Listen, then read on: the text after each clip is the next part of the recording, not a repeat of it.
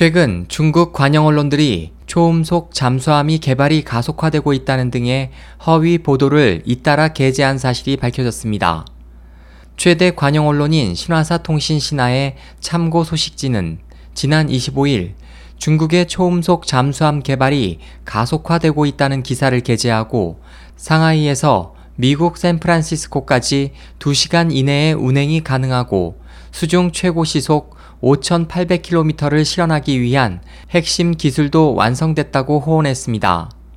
그 후 신화사와 공산당 기관지 인민일보 등은 이 뉴스를 잇따라 전제했지만 이에 대해 중국 네티즌들은 수중에서 시속 5,800km가 어떻게 가능한가 현실적으로 불가능한 과장된 기사다라고 야유했으며 하얼빈 공대 개발팀의 한 교수는 현지 언론과의 이메일 인터뷰에서 완전히 날조된 보도라며 기사 내용을 부정했습니다.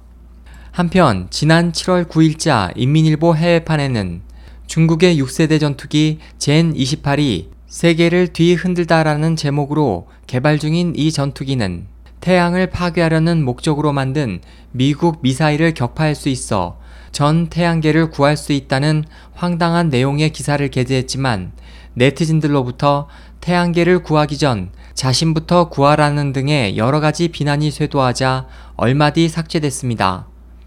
SOH 희망지성 국제방송 홍승일이었습니다.